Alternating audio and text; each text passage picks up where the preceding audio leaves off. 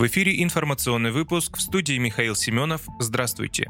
Предложения партии СРЗП по импортозамещению нашли поддержку в правительстве. Предложения Минпромторга по развитию импортозамещения отчасти дублируют антикризисные инициативы партии «Справедливая Россия за правду», направленные в Кабмин еще в марте, заявил Сергей Миронов. Однако сферу применения поддержки необходимо расширить, распространив меры правительства на все предприятия, занятые в импортозамещении, считает он. Минпромторг разработал ряд мер по поддержке импортозамещения технологически сложной продукции. В частности, предлагается обнулить налог на прибыль, почти вчетверо снизить страховые взносы, предоставить льготные кредиты и гарантии госзакупок. Практически все те же решения содержались в антикризисном пакете мер по поддержке бизнеса и промышленности, который наша фракция направила в правительство еще в марте, напомнил Сергей Миронов. Наши предложения готовились совместно с бизнес-сообществом и радует, что в конечном итоге они нашли поддержку в Кабмине. Промышленный кластер по требованиям правительства должен состоять из не менее 10 предприятий, имеющих между собой кооперационные связи. Но прицел на кластеры составляет немалую часть компаний за бортом господдержки, считает председатель партии. Непонятен этот уклон правительства в гигантизм и поддержку крупных игроков, отметил Сергей Миронов. Есть немало небольших предприятий, которые занимаются уникальными разработками в своих сферах. Не у всех есть возможности объединяться в кластеры. Предложения нашей фракции касались всех предприятий, занимающихся импортозамещением, в том числе представителей малого и среднего бизнеса. По планам Кабмина, меры поддержки должны быть утверждены и реализованы не позднее 1 января 2023 года.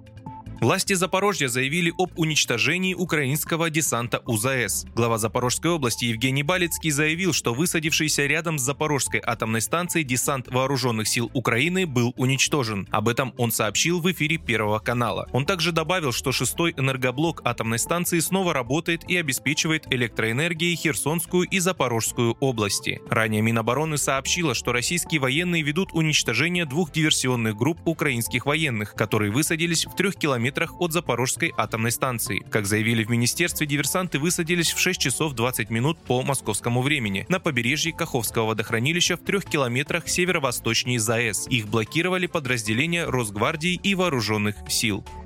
Токаев объявил о намерении провести внеочередные президентские выборы. Президент Казахстана Касым-Жомарт Токаев объявил о намерении провести осенью текущего года внеочередные президентские выборы. «Для меня интересы государства превыше всего, поэтому я готов сократить срок своих полномочий и пойти на внеочередные президентские выборы», заявил он, выступая с посланием к народу страны на совместном заседании Палат парламента. При этом он также призвал ограничить длительность полномочий главы государства одним 7-летним сроком. Сейчас граждане Казахстана могут выбирать одного и того же человека президентом на 2 пятилетних срока. По мнению Токаева, предлагаемые им изменения значительно снизят риски монополизации власти.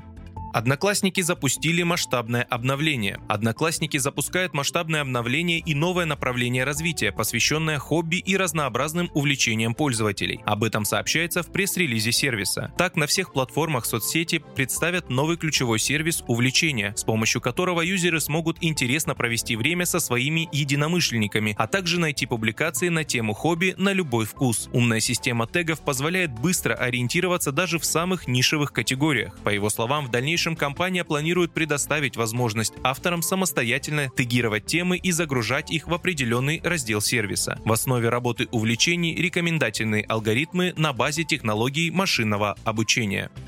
Вы слушали информационный выпуск. Оставайтесь на Справедливом радио.